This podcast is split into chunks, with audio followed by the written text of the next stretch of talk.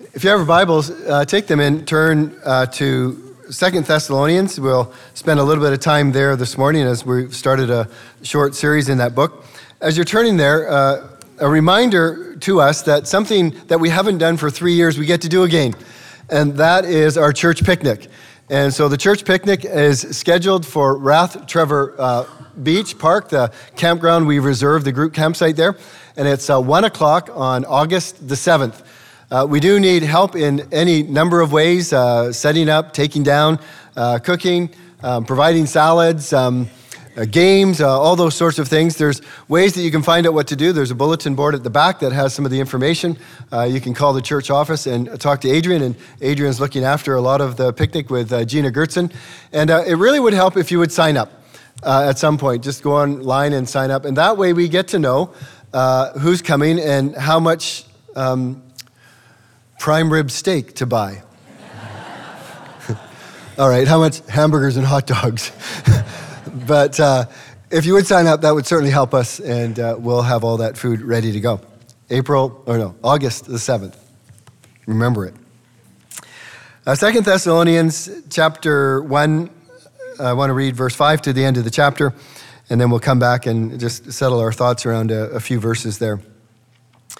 Here is evidence of the righteous judgment of God, that you may be considered worthy of the kingdom of God, for which you are also suffering. Since indeed God considers it just to repay with affliction those who afflict you, and to grant relief to you who are afflicted as well as to us, when the Lord Jesus is revealed from heaven with his mighty angels in flaming fire, inflicting vengeance on those who do not know God and on those who do not obey the gospel of our Lord Jesus. They will suffer the punishment of eternal destruction away from the presence of the Lord and from the glory of his might, when he comes on that day to be glorified in his saints and to be marveled at among all who have believed, because our testimony to you was believed.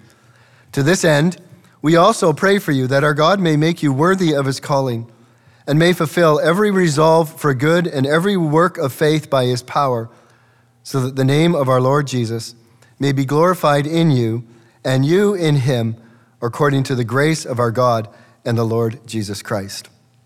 Amen. May God help us as we dive into his word.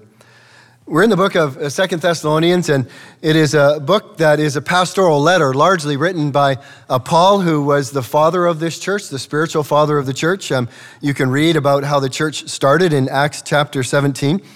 And it's a real pastoral heart that is uh, behind this letter. Uh, Paul is not indifferent to the sufferings of those are, who are among his uh, congregations.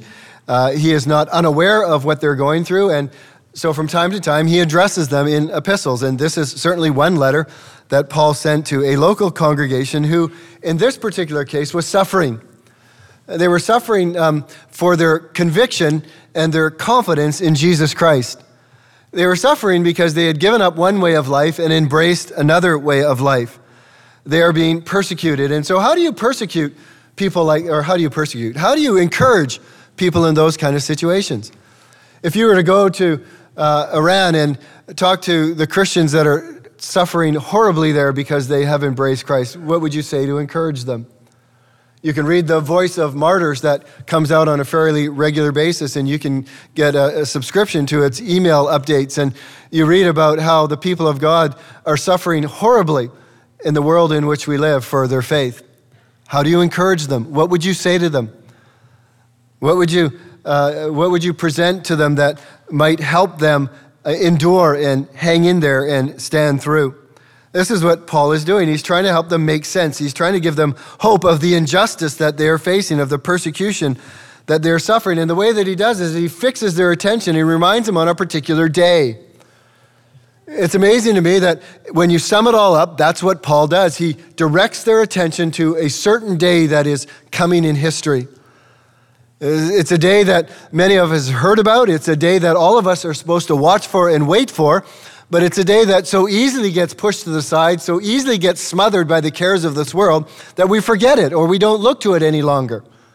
Nonetheless, this is how Paul encourages this congregation. He says, Hang in there because God has fixed a day there is a sure and certain day in which his son will return and judge the earth in righteousness.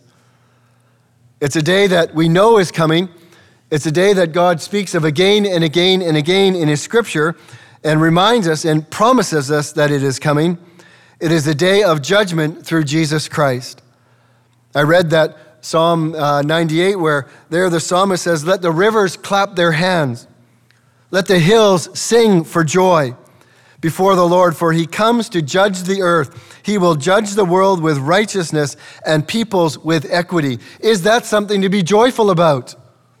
Is that something to be happy about? Is that something to look forward to? Is there relief in that day? Well, yes, says Paul. There is great encouragement and comfort in that coming day. Fix your eyes upon it. One of the things he wants to do as he does this is remind the people that God is just. I think to a congregation of people that are suffering, that are feeling the, the pain of following Christ, or losing their homes, or are suffering physically, or losing their jobs. Maybe some are being um, uh, thrown in, in prison. Does it help them to think about a just God? I think it does. They, they need to have their sights set on, okay, there will be justice one day, there will be judgment one day. And that's what Paul reminds them of as they think about history. You and I know that history is complex, isn't it? You, you, you hear what's going on in the world in which we live. If you're a student of history at all, you know about the world in its past for the last thousands of years as it's been going. It's complex, but it is headed in a direction. Yes, some things repeat themselves, but the direction of history is towards an end.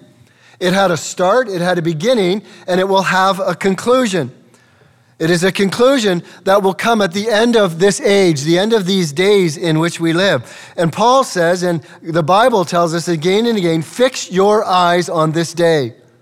Watch for it, wait for it, be ready for it, look for it, plan for it, be prepared for it.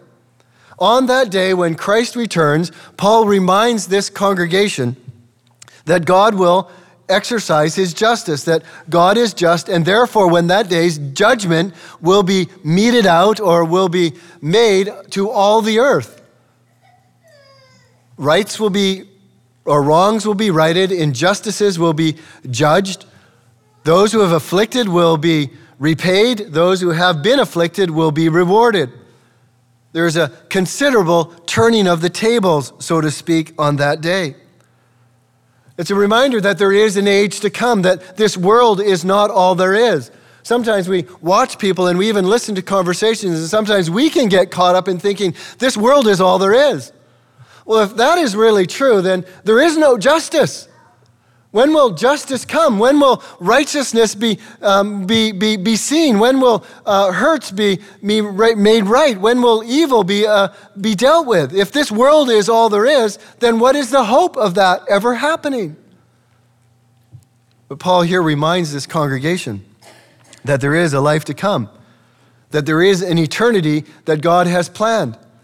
And some will spend that eternity, though, separated from God forever, away from his presence and others will be ushered into his kingdom. And this will all happen at the revelation of Christ. The blessed hope of the church, the coming of Jesus Christ back to this world. And so Paul says this is evidence of the righteous judgment of God. This is evidence that God is just, that he will mete out righteousness, that righteousness will judge the world and all that has taken place. So, again, these are pastoral words that Paul speaks, and he anticipates questions as he talks about God being just and he talks about uh, th- this coming day. Well, when will that happen? And we'll see what he says about that in a couple moments. And he says, Well, who will be punished and who will be rewarded? Well, he talks about that as well in this particular text. And he says, Well, what will punishment look like? And what will, what will, um, uh, justice look like or reward look like for those who have trusted God? Well, he describes and he answers those questions as he goes through this text, and I just want to open a few of them. But at the heart of what Paul is talking with is he's saying, I want you to fix your eyes on a particular day. And it's in verse 7. If you have your Bibles open there, you might even want to underline this because it's, an, it's a critical day. He says that this day will come when the Lord Jesus is revealed from heaven that is a coming day when Jesus is revealed from heaven. Uh, Matthew chapter 25 describes that day uh, as uh, through the sheep and the goat judgment. Some of you may be aware of it, but it's a day of judgment when Christ comes back. And so in Matthew chapter 25, uh, verse 31, we have the introduction to that judgment. We won't read the whole passage, but just to see how, how Jesus sets up what will take place when Jesus Christ is revealed. In verse 31, he says, When the Son of Man comes in his glory, is not if the Son of Man, but when the Son of Man comes in his glory. Jesus is telling them, I'm coming back. When the Son of Man comes in his glory, and all the angels with him, he's not coming by himself. He's coming with all the holy angels. And in another place in Thessalonians, he says, and he's coming back with all the saints, those who have preceded uh, his return in death. He's coming in all his glory. And then he will sit on his glorious throne. And before him will be gathered all the nations, and he will separate people one from another, as a shepherd separates the sheep from the goat. And he will place the sheep on his right, but the goats he will place on his left. It's a reminder that at the end of this age, Christ is coming back in all his glory to judge the nations. And then in Revelation chapter 30, and there's so many passages that we could turn to, but Revelation chapter 30 is probably a, a judgment that if you've ever, if you've been in the church for any period of time, you know about and you've heard about. It's the great white throne judgment. And there, John says, Then I saw in heaven, in verse 11, I saw a great white throne and him who was seated on it. And from his presence, the earth and sky fled away and no place was found for them. And I saw the dead, great and small, standing before the throne, and the books were opened. Again, this is a judgment that will happen at the end of this age when Christ comes back. This is spoken of in so many different ways throughout the Bible, the Old Testament and the New Testament. When you read the New Testament, there's three particular words that you can look out for. I've underlined many of them. I'm, I keep working them through in my head, but each of these words is used to describe a different aspect of the return of Christ, this day that Paul is fixing the eyes of these Christians on. He's saying, Listen, I know you're in tough, but hang in there because there's coming a day, the revelation of Jesus Christ from heaven. The Bible, in some places, talks about it as the coming of the Lord. Uh, Revelation speaks about this very clearly. It's a word that's used, or Thessalonians in uh, 2 Thessalonians chapter 2, verse 1. Now concerning the coming of our Lord. That's referring to the exact same day as concerning the revelation of Christ from heaven. And it's the exact same word or reference that's used in verse 8 of chapter 7 or chapter 2, where he says, Jesus will come and kill him with the breath of his mouth and bring to nothing by the appearance of his coming. There's two more words, or, or another word, the appearance of his coming. The first word again then is coming, the coming of the Lord. It is a word that is used to describe the, the coming of, a, of officials or, uh, or kings into a city. And as they made their approach, people in the city would go out to meet them, and then they would be escorted back into the city. It's what we do with politicians today. Often, when they come into a particular town, they might come to an airport, and there's a small delegation that goes out to meet them. They don't jump on the plane and take off again. No, they hop in their limousines and they come to the place where all the people are gathered to meet them. And so, this coming of the Lord is described and again and again in, in Scripture of Jesus coming back from heaven, back to earth in an official visit. Another word that's used to describe the coming of the Lord is the appearing of the Lord. I read that in Second Thessalonians chapter 2 verse 8. The appearing of the Lord, it's the word from which we get epiphany from. I had an epiphany. Something came to my mind. I, I, I, I, saw something, or people see an epiphany. It's an appearance. And so one day, Jesus Christ is going to appear. We are going to see him. He's going to be manifested to us. And so the Bible speaks about on that day, the revelation of Christ. When Christ comes back, he will appear. We will see him. Every eye will see him. And then there is a third word I've already mentioned it's the revelation of Christ.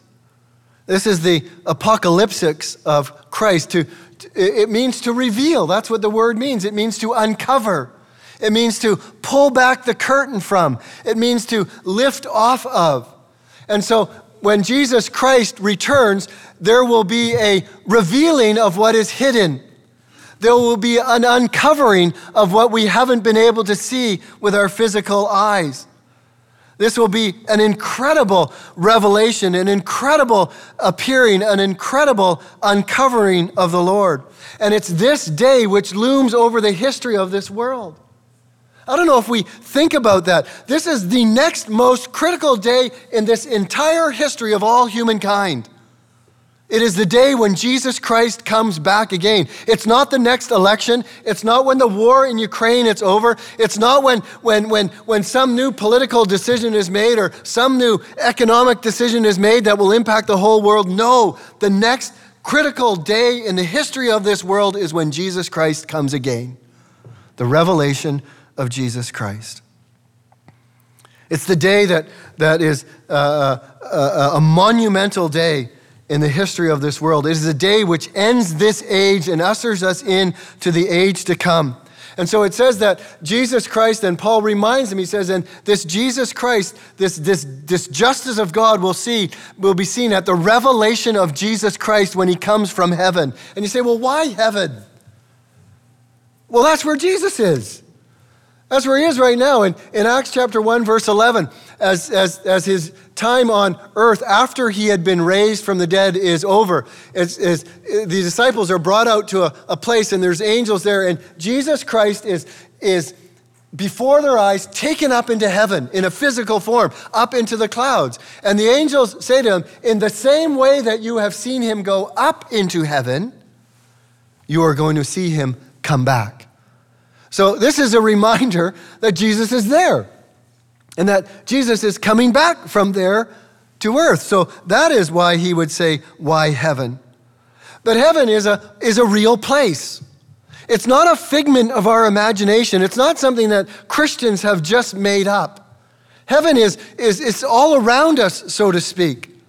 It's where God dwells, it's the habitation of God, as Moses wrote in Deuteronomy. It's a place where God rules this earth from. There is a throne in heaven, as John says in Revelation chapter 4 1. I saw into heaven, and there was a throne, and one was sitting on the throne. Right now, there is a real place called heaven in which God dwells and where Christ is reigning. And so when Christ comes from heaven, he will come with the power and authority of heaven. He will come back in a way that he went, in, in a way that we will see him physically. It's a place from which God rules. It's a place from which God speaks. It's a place from which God directs the affairs of this world. It's a place from which his angels are sent out as ministering spirits to accomplish his work in this physical world in which we live. And so, as people of God, do we not love Christ? And if we love Christ, where do we want him to come back from? See, the Thessalonian Christian, it, it, describes them as having turned from idols to serve the living God, and in verse 10 of chapter 1, and to wait for his Son from heaven. Do we think about that as we go through our days? Do, as, as we're facing the stuff of life, as we're in tough, as, as all the issues are around us, do we say, No, no, but I know that Jesus is coming back. I know that there's a day when he's coming back from heaven and everything is going to be set right and eternity is going to be. I can't wait for the day he's coming back from heaven.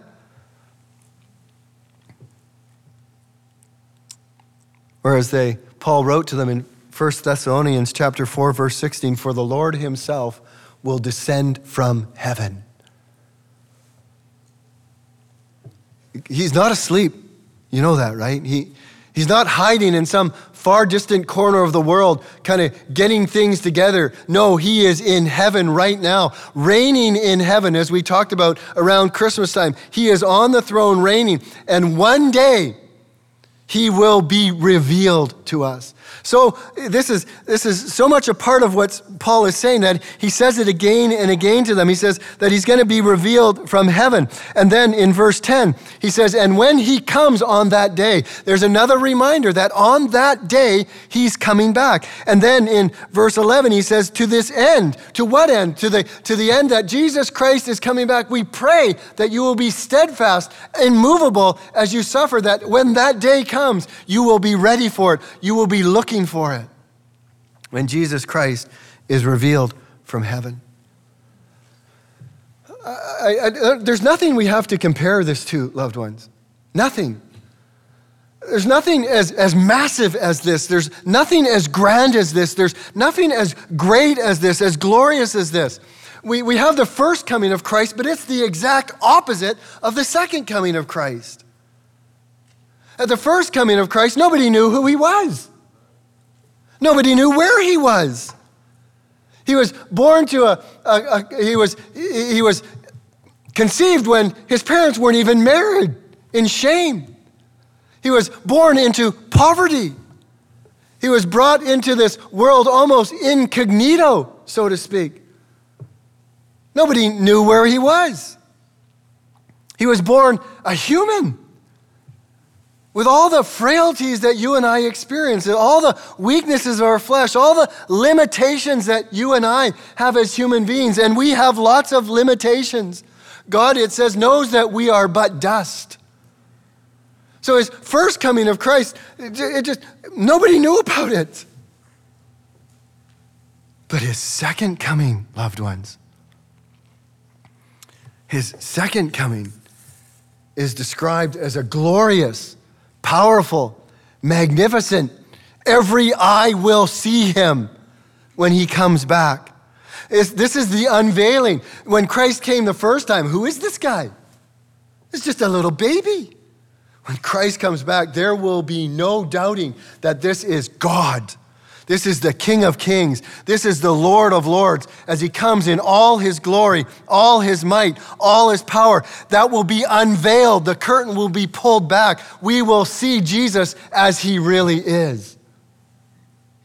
Can you imagine that day? Can you picture what it will be like to see the one who made the heavens and the earth, the one who rules the heavens and the earth, the one who is perfect in righteousness, the one who is perfectly just, the one who is mighty beyond all might, the one who is glorious beyond all glory. We will see him. And it will be him, not his representative, not, not an angel. It will be a personal return of the Lord Jesus Christ, a physical, personal return of Jesus Christ from heaven. And I said, it will be visible. There will be no mistaking. There will be no, hmm, I wonder if that's him over there. No, it will be a, a visible manifestation, unveiling of the King of Kings and the Lord of Lords. And it will be glorious. It says, with all his glory, with all the glory of his angels. It's described as something that will be a, a, a, the voice of mighty angels. It's described as being accompanied by the trumpet of God. Does, does that not thrill us? Do you think about that? When was the last time you thought about that? When was the last time that the revelation of Christ sent shivers up and down your spine? When was it that that bolstered your perseverance, when that encouraged your hope, when that maintained your steadfastness, when it said, No, I'm going to hang in there because my Lord is coming back from heaven? Paul adds his own bit here. He says he's coming back in blazing fire. Blazing fire in some places in the Bible is used to describe a theophany, the presence of God. So when Moses came upon the burning bush, he, he, saw the, a blazing fire, the presence of God there. In other places in the Bible, the blazing fire is used to describe the judgment of God. I don't really want to choose between the two. I think it's left ambiguous enough that we know that when Jesus comes back in blazing fire, it's both. He comes back in the glorious presence of God, and he comes back to judge the world in which he has made it. So, this is, and then it says he comes back with the angels of his power. Some of your translations might say his mighty angels. I think it's best to understand it with the angels of his power. The angels are the one that fulfill his commands. The angels are the one that take his dictates out across the world. The angels are the ones that receive their power from Christ. This is no little thing, loved ones. This is massive. And this is the picture that Paul paints for these Christians. He says, I know you're in tough. I know you're wondering if, if anything is ever going to be brought of this and if good is ever going to rise to the top and if justice is ever going to be meted out. Yes, it is. There is coming a day, there is a day fixed at the revelation of Jesus Christ from heaven. And behind that is his confidence in the justice of God. Do you believe in a just God? Amen. Do you believe in a God who acts as our judge? See, we live in a moral universe, loved ones. We do. And final judgment is rooted in that reality. It's rooted in, in what we sense and in what we know. It, it's rooted in how we live our days. There's not a single person here, I think, at some point in their life hasn't, in some situation, said, I wish I could have justice. This isn't fair. They've gotten away with that. They've done something and, and they ought to pay for that. We, we have this internal, built in sense of justice, and it comes because we are made in the image of God. Marred, yes, but we are made in the image of God, and God is perfectly just. God is perfectly righteous. God is the righteous one. And because God is just, we have an expectation of justice. We just don't really like the way sometimes that's meted out, sometimes the way it's described. But we all want it. There's few things in the Bible that are more strongly stated and, and revealed throughout the scriptures from Genesis to Revelation, Genesis chapter 3 to Revelation chapter 20, than the judgment of God and the justice of God. It's something that is experienced, it's something that is described. We see it in the New Testament, we see it in the Old Testament, we see it in the law, we see it in the Psalms, we see it in the wisdom literature, we see it in the prophets, we see it in the Gospels, we see it in the epistles, we see it in the book of Revelation. In fact, the theme of judgment, far from fading into the background as we get into the New Testament, is actually put in the forefront in the New Testament in the fixed day. This whole world is moving towards that day in which Christ will finally and fully and completely judge the world. So it's not something that's set aside in the New Testament. It's, it's not that we just want a God of love and mercy. No, Christ is, is a judge. He pronounced woes throughout his ministry. And he's coming back as the judge of this earth. The same Jesus who is our Savior, the same Jesus who is the Savior of the world, is also the judge of the world. He has authority to judge. Why does, why does Christ have authority to judge? Do you think that he was just kind of selected by a, group of prime ministers and presidents around the world and say, Yeah, we like you, you you you'll sit? No, he, he has authority to judge because this is his world. He made it everything in it heaven, earth, seas, everything that flies in it, everything that walks in it, everything that grows in it. You and I, He's made us. We are His. He sets the parameters of how we live, He sets the guidelines through which we live, and He can judge us. Just as if you make something, you can determine what you do with that. You can determine how it's used. You can determine when you're done with it. You can determine what you do, do with it because you made it. It's yours. Well, in the same way, Christ has authority to judge us because we are His and this world is His. But He also has the moral authority to judge. He loves righteousness and He hates iniquity. He is righteousness. And so he has the moral authority as the one who has, uh, uh, who, who has given us the standards by which reflect his character. He has the wisdom to judge. I said in the first service, I've had conversations over the years with people going to court. And often they would ask, would you, would you just pray that the judge will have wisdom? Would you pray that the facts will be evident? We pray that as both cases are presented, that, that, that, that, that she won't be biased to one side or the other. So, would you pray for wisdom? as my case is heard. Is, is that what we pray for when Christ judges? Oh, I, I hope Christ knows everything. You know, I hope he said, sees what they did to me first. We know that, right? Christ is omniscient. Christ is omnipresent. There's nothing he doesn't know. There's nowhere that he is not. There is no heart that he doesn't know completely and fully. There is no intent and motive that he doesn't know and hasn't seen. There's no word that we've spoken that he, that he isn't aware of and he doesn't remember. He remembers tones, he remembers all of that. There's no circumstance that he is unaware of that, that would affect the judgment if he, if he was aware of it. He has the wisdom to judge. Is that not the kind of judge that any of us would want to stand before? And he has the power to pronounce and to execute judgment.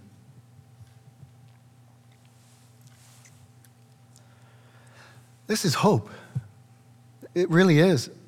But it's a reminder, but it's hope. It, it's hope. Okay, I can hang in there. Okay, I'll follow God, I'll, I'll listen to Him. Because I believe and I know that as He came the first time, He's coming a second time, and God tells me what He's going to do the second time that He comes to this earth. So, Paul is encouraging them in the light of the revelation of Christ from heaven and the nature of God to hang in there and trust yourself to Him. As Abraham said when Jesus was talking to him as he was approaching Sodom, he says, Shall not the judge of the whole earth do right? His assumption was absolutely he will do right because he's just. That is his character. All his ways are just. Just and upright is he. As the, de- the temple was being dedicated, Solomon prayed again and again in two or three different places God, when you hear from heaven, when you see, will you not judge justly? He believed that God was righteous, he believed that God was fair. The Bible speaks of the moral perfection of God again and again and again. The Bible says in one place, righteousness and justice are the foundation of your throne. Is that not really what we want? I know that scares us, and maybe that's sometimes where we don't want to think of God as a judge. But I'm glad it is. Righteousness and justice are the foundation of your throne. It's the character of God that we trust in. It's the character of God that guarantees that all things will be righted one day. So, what will happen on the day when the Lord is revealed? Well, he tells us in verse 6, he says, God considers it just to repay with affliction those who afflict you. We have a hard time with those words in any kind of context. To repay means to exact retribution, to pay back. The Bible reminds us again and again that vengeance is mine, says the Lord. Sooner or later, each one will receive what we deserve, whether in this life or in the life to come. This is one of the basic facts of life. We know it in our hearts, we feel it, we wrestle with it. There's exact reciprocity. He will repay with affliction those who have afflicted you. This doesn't negate that God is mercy, but we don't, we don't pit one characteristic of God against another character of God. We don't get to choose which one we like. These are just all different ways which express the fullness of God. He is both merciful and he is both just, and he is just. He is both loving and he is both a judge. He says he will pay back. I hope as we as you hear that, you, you, you, you don't think at all that we have any place in our own hearts for vengeance. We don't. What the Bible tells us to do is endure, persevere, pray, wait. Blessed are you who are persecuted. Why? For yours is the kingdom of heaven. There's coming a day when God will set things right. Wait for it. There's, you might be in tough right now and somebody being brutal towards you, pray for them. You might be thinking, oh, I got to give up. I can't handle this. Persevere. But divine vengeance belongs to the Lord. Why not human vengeance? I think we know that, do we not? It's easy to act unjustly, right? It's, it's easy out of our own hurt and pain to overdo it, or of our own sense of kindness and fairness to underdo it. So, for humans to take the task of vengeance, which is a biblical reality, we don't have the capabilities of doing that. It's easy for us to act out of vindictiveness. I'm going to get you back. You're going to know how much you hurt me. It's easy for us to act out of ignorance. We don't know the whole story. I don't know what motivated somebody to do what they did. I don't know what they were thinking. I don't know the circumstances that led them to the conclusion that they came to. But none of those are found in God. God is not vindictive. God does not act out of ignorance. God does not act unjustly. It is his character. God knows his standards, he knows the circumstances, he knows the motives, he knows the full truth. He is just. His vengeance is not retaliation, nor is it an irrational outburst of anger, but it is an execution of his just judgment upon humankind. Think this through. Just think it through. Maybe think it through the rest of this afternoon or, or this week. But part of God's moral perfection is his perfection in judgment, is it not? We want God to be perfect. He declares himself to be perfect. He is perfect in every way. So, would we not expect him also to be perfect in judgment? Would a God who did not care about the difference between right and wrong be a good and admirable being for us to worship? Why would we ever worship a God who changed his mind all the time about what was right or wrong? Why would you ever worship a God who might be just with some and unjust towards others? No, eh, we worship God because he is just, because he is righteous. And just as he will be to others, he will also be to us. The final proof that God is a perfect moral being, not indifferent to the questions of right and wrong, is the fact that he has committed himself to judge the world. Thank the Lord for that. And this is how Paul was encouraging these young Christians. He's saying, just commit yourself to God. Be thankful that God is just and He will set things right at the revelation of Jesus Christ. And for you who have been afflicted and you who are suffering and you have been persecuted, He will give you relief. He will give you rest. The, the word that's used to, um, the, to, for relief is a word that means to loosen or to slack the tension of. It's used to uh, describe the releasing of a bowstring. You know, if you've seen long bows and, and they're strung, there's real tension there. But you can bend the bow down and then unhook the string and you release the tension. That's what is being described here that God will release the tension from you. Some of you can't wait for that day, can you? God will release the tension justly when Jesus Christ is revealed from heaven. We need to think this through. There is a side benefit or a secondary benefit, I think, not I think, I know for some maybe here or some who are listening who to this point have walked away from God, have said, I want nothing to do with God. There's a reminder here that you will have something to do with God. Every single one of us will have something to do with God. We will all stand before the judgment seat of Christ. How will we stand? Will you stand with your own excuses and your own attempts to justify your actions? Or you, will you stand in Christ Jesus? He can be your Savior today. and also your judge at the end of this world. Or he can be your judge only at the end of this world. Choose Savior and Judge, I implore you. Seek him, he will be found by you, and he will give you justice at the end of this age.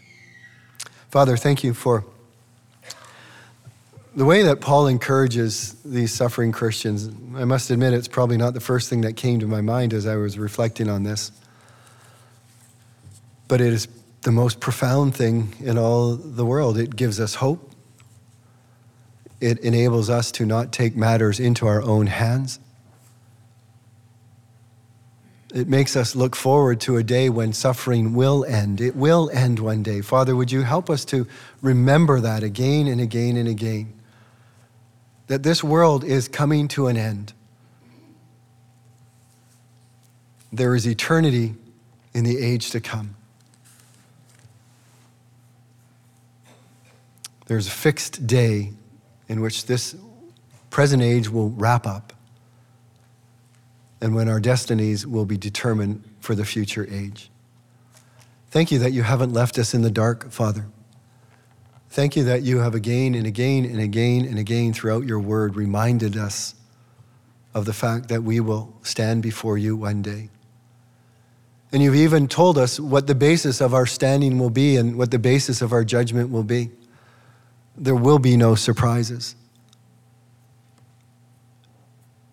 You've also told us, though, that if we try to stand on our own, we will not stand.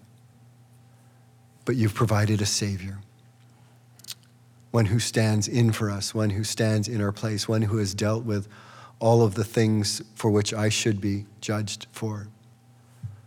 Oh, Father, would you turn all of our eyes towards heaven this week? to wait for your Son to come? And would you turn some hearts away from running to seeking? I ask in Jesus' name. Amen.